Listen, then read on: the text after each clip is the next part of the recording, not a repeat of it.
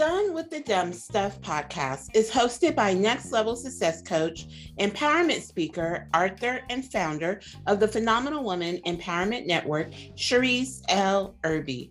The topics and discussions are selected to empower, encourage, equip, and elevate listeners to live their best, most authentic lives.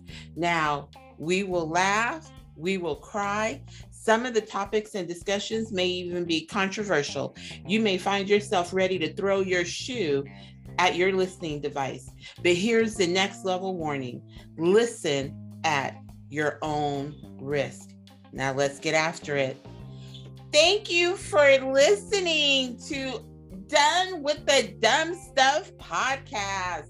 I am your host, Sharise L. Erby, and I am so excited uh, this is actually our first episode. Yes. Woo, woo, woo, clap it up, clap it up, clap it up. Okay, so you have to give me some grace in this first episode, okay? But this has been long overdue. Uh, I couldn't go another another month, another week, another year without launching my podcast. So here we are we're going to dive right into the topic for today. So, you know, the podcast is called I'm Done with the Dumb Stuff. Uh, and I just wanted to really break down why I'm done with the dumb stuff, where the genesis um, with that title has come from, and and why we're here on today with this episode. So definitely, you want to encourage others to listen to this episode. You know, it's going to hopefully touch you and resonate with you, and it may with some others as well. Um, before I jump into this, make sure that you go over to YouTube and that you subscribe and like our YouTube channel, Cherie Speaks. Uh, that is that is my handle, Cherie Speaks. Make sure you go over there. We can have discussion on YouTube. Uh, it is actually all good done with the dumb stuff. I mean, just with the title, how many of you can just say, I am done with the dumb stuff? Well, here's what happened that made me sound that declaration. I was my first marriage. I got married. Yes, I said first. Uh, I got married at 30.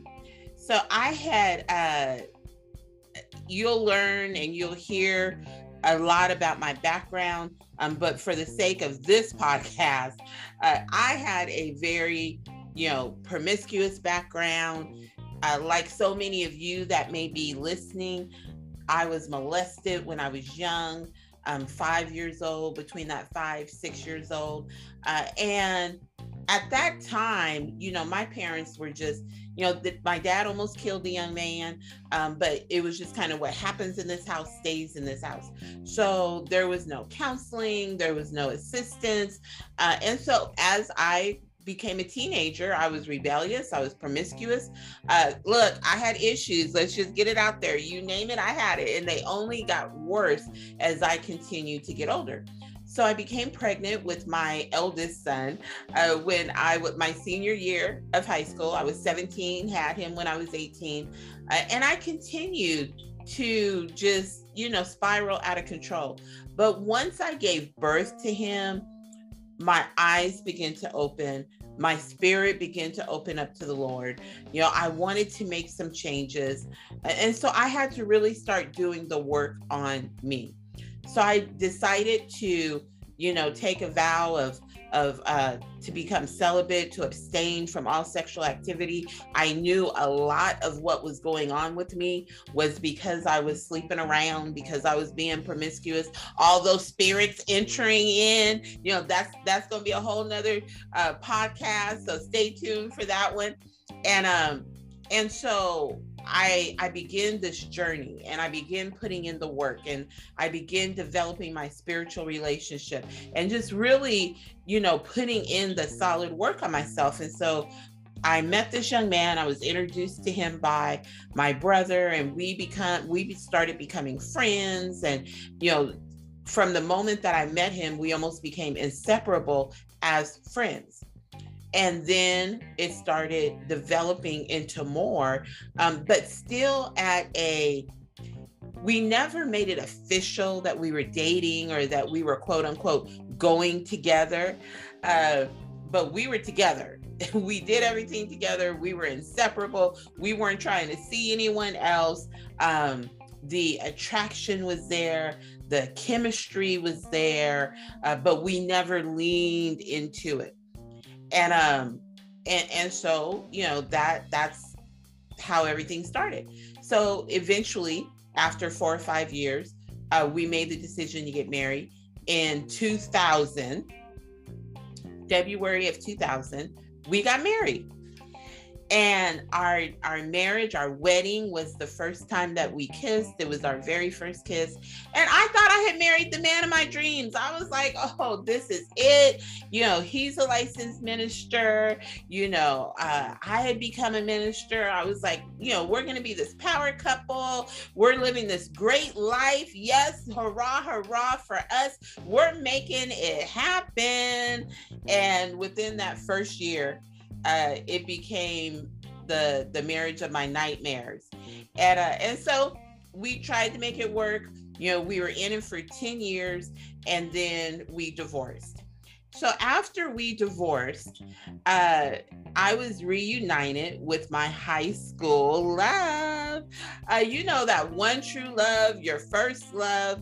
Uh, I was reunited with him, and and you know it had been over 20 some years so we were like yes you know this was fate he was single I was single, you know, it it was fate that brought us together. So we were so excited.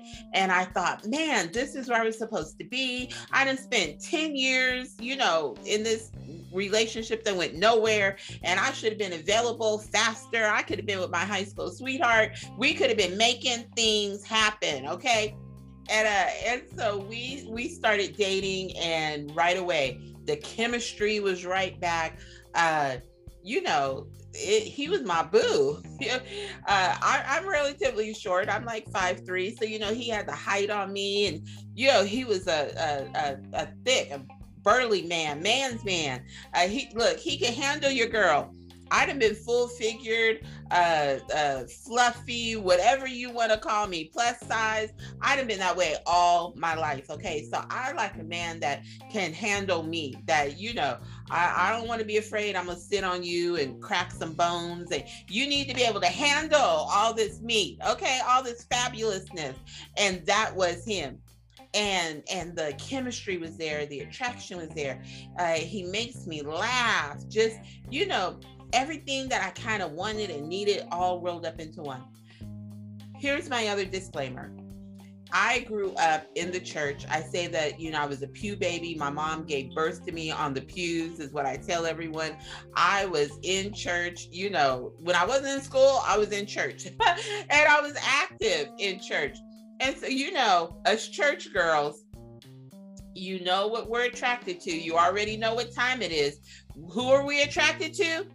The bad boys or as i say the bad boys okay? And and that was him. He was a bad boy but he felt so good. And again i was just lured in to his swag. I say that that he was like a drug to me and i was lured in to his swag and I thought, "Oh man, this is what I've been waiting for. This is what I've been missing." And and so our relationship took off. Well, it didn't take long before the red flag started waving, y'all. and and soon some things, you know, just weren't quite adding up. I was like, okay, what have I gotten myself into? Because you know, it's been some years, and typically, you know, as years pass, you mature. And I was starting to find out that, you know, he was still that, you know, he was still back at 18, 19, like when we broke up 2021. You know, this was a 40 something year old man who was still acting like he was, you know, in his 20s, early 20s at that. And so I thought, man, I don't know how far we'll make it because by this time, you know, I'm still in the corporate arena. I'm killing the corporate game. You know, I'm a C-suite leader. I have multiple offices. You know, I I, I have my nonprofit, the Phenomenal Woman Empowerment Network. I'm a, you know, serial entrepreneur on the side. And I just have all these things going on that are positive and amazing. And I can't have no foolishness jeopardizing what's going on. And so I started, you know, my eyes started opening. Uh, although I was alert, although I was I was in for the swag, okay, I was in it, but at the same time I had to be aware of what I was getting myself into. And uh and so we had went, it was his birthday and I surprised him. He had always wanted to go to to Miami. I had always wanted to go to Miami. So I surprised him and I took him on a trip to South Beach. Yes. So we get to South Beach, and you know, I am loving it. Okay. Well, as soon as we get there, you know, we drop our luggage and everything. We got to go check out the beach. Got to go check out the beach. So we were staying at a, a hotel that was beachfront so we went through the the hotel, we got out on the beach. It was absolutely beautiful. You know, I was like in it. I couldn't wait for the morning because you know we got there just as the sun was going down. But I was like, I am ready. I'm excited. We're heading back to the hotel, and this guy is drawn over to him, and they start talking. Y'all, I almost said something else. He he he made a marijuana purchase. I was like, are you serious? We could get in trouble. We out here, you know. I look, I'm out here, Miss CEO, you know, Miss CEO chick. I'm out here doing the most, and you out here making weed purchases. That's what we doing, huh? That that that's what's happening. So I we went back into the room and I told him you cannot smoke that in the room, you know, not around me. It's not happening. Uh, so then fast forward a couple more days go by and we had been walking around and we go into this liquor store and he wanted to buy uh, uh, something don't get me twisted on what it was but a bottle of something he wanted to buy and uh and so it was his birthday so i was treating him and the liquor store we went into, it had all of these famous people, their faces, their pictures up on the wall. And so he said to the owner, he said, You know, I am somebody. You need to put my picture up on the wall. Uh, I am, I'm famous. You know, you're going to want my picture up there. Simultaneously, I'm putting down my debit card to pay for his purchase. And the owner looked at him and said, Well, your woman is paying your bills, so you're not too famous.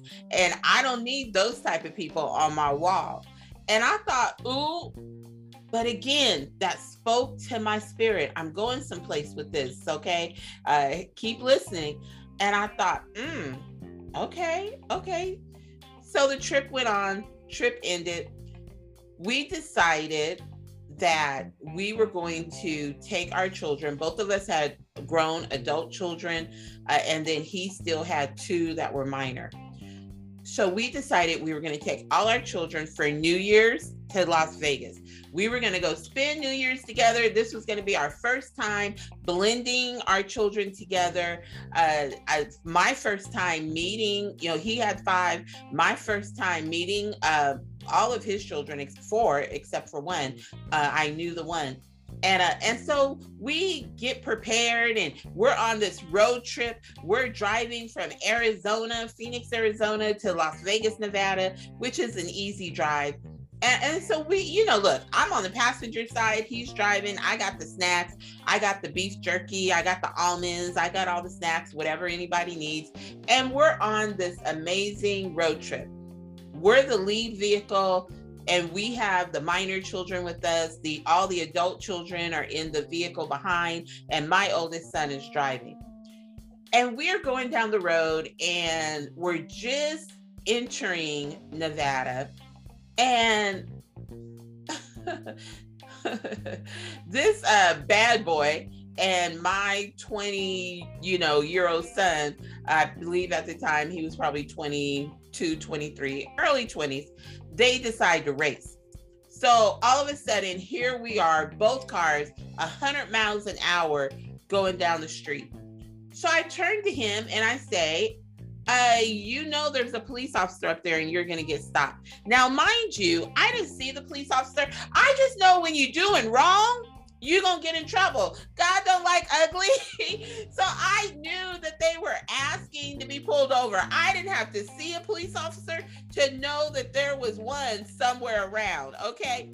And I thought, you know, you want to slow down. There's a police officer up there. He was like, "Oh, they not gonna catch me." You know, I got this. I I can't yet let this young blood uh, outrace me. I got to show him, know, who the OG is. And he's talking all this stuff. And what happened? Pretty soon, we hear, and the officer is coming the opposite direction, makes a U turn, pulls us over. Goes to my son's car first. My son signs the ticket. He comes to our car, and my bad boy Boo, he refuses to sign the ticket. I'm not signing the ticket. So the police officer said, "Look, you are you're acknowledging that you received the ticket. I mean, you're going to get the ticket one way or another, but your signature acknowledges that you received the ticket. You're going to have to come back and go to court because you were going 100 miles an hour. You can't prove I was going 100 miles an hour. I didn't see no um a speed device. I didn't see any speed gun. You don't know how fast I was going. I wasn't going 100 miles an hour. So the police officer said, "Sir, you were going 100 miles an hour. And now I'm looking at him and I'm like, you know, you were going 100. I know you were going 100. I, I brought it to your attention. And he's like, you don't know. You don't know how fast I was going. I'm not signing the ticket. So the officer says, sir, if you don't sign the ticket, I'm gonna take you to jail. Well, you're gonna have to take me to jail because I'm not signing the ticket. You you just gonna have to take me to jail. Do what you gotta do. And I'm thinking, are you serious? your children are here. This is the first time I'm meeting, you know, uh, two of your children. Uh, one ended up not coming, and I already knew one. So, well, three. So this is my first time meeting three of your children, and and you're offering, you're volunteering to go to jail. I am like, I'm, I, I just, I was done. I was done. And he says, yeah, you got, you're gonna have to take me to jail. I'm not signing the ticket. So the police officer steps away from our car. He tells us that we have to wait. My son's car, he waves them on and tells them to go over the hill and wait for me at the base of the hill. And then pretty soon, another car comes up, and the uh, supervisor, who happened to be a black man, he gets out. And I thought, okay, he done went and got the reinforcements. Uh, Jesus, help us. So he comes over and he says, Sir, he explains, he goes back through everything, offers him another opportunity to sign the ticket. He says, Sir, I really don't want to have to take you to jail. You have your children, you got your woman in the car, you know, just sign the ticket. I'm not signing no ticket. You can't make me sign the ticket. He can't prove I was going 100 miles an hour. Prove right now I was going 100 miles an hour. So the officer says, Sir, step out the car. He opens the door. He, uh, you know, Bay gets out the car and they arrest him. And I I am just I am speechless. I had not seen anything reckless like this. I I, I just I who volunteers to go to jail behind a speeding ticket at that? Okay. And, uh, and so they ran my license, made sure I was good, uh, so that I could drive. And uh, and so they take him away to jail and i get in the car and i drive over the hill where the other car is waiting for us and, and, so i say to his children i you know I, I really don't know what to say but it's like this is your daddy so uh, i said and so they took him to the laughlin jail I said, I can take you to the Laughlin jail and you can wait until your dad gets out. And so his youngest, his oldest son looks at me and says, Well, where are you going? I said, I'm going to Vegas with my children for New Year's. I, I'm not letting that foolishness hinder and hamper and change our New Year's Eve and New Year's Day. And so I'm headed to Vegas. His children in sync said, We're going to Vegas with you. I thought, Lord. So we all got back in the car, loaded back up, and we went on to Vegas. Uh, so eventually, you know, they they let him out and you know, he makes his way to Vegas and the children are there. So we go on you know, to have a the best time that we could possibly have. I just had to suck it up. It was New Year's. I wanted to have a great New Year's. I wanted the children to have a great New Year's. Um, and we got through the the weekend and the days that we were there, but my my heart had changed. And I knew no matter what the attraction was, no matter how cool he was, no matter how much he made me laugh, uh, no matter how much he lived on the edge. And see, you know, I was that church girl, uh, even though I told you I had some issues, but I still was that church girl. And he would cause me to live on the edge. He would cause me to step right to the edge. Never went off, thank God, but he would he would push me to the edge and that was exciting. And so no matter how exciting it was, I knew right then that our relationship would have to come to an end. And so we drove back home. We got home. Uh, we I had a rental car that we were in that I had rented. So I drove him to his home. Him and his children got out, unloaded all of their things, and I just knew right then that that would be the last time that I would see him. I I knew that I was done with the dumb stuff. See, I had a mandate that was on my life. I was on a success trajectory. And I could not allow foolishness. I couldn't allow the dumb stuff. I couldn't allow all the antics to come in and jeopardize the mandate that was on my life, the passion, the desire, my dreams. I couldn't allow all of that stupid stuff, all of the antics and the half truths and living on the edge. I couldn't allow all of those things to come in and tear down what I had been working so hard for. I couldn't allow the dumb stuff to interrupt and and change and alter the trajectory of where I was going in life. And how that translates to me is so often we allow things to come in and impede and and uh, make us misappropriate that which is important to us.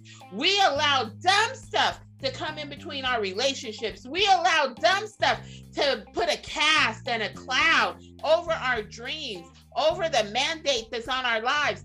That mandate is stronger the mandate is more important than any antic, than any look, than any man, any sex, any uh any money. Look, the mandate that God has placed in your spirit has to be handled delicately. That mandate it has to be respected. Your dreams deserve to be respected. And in my case, because I I serve women, my targeted population is women.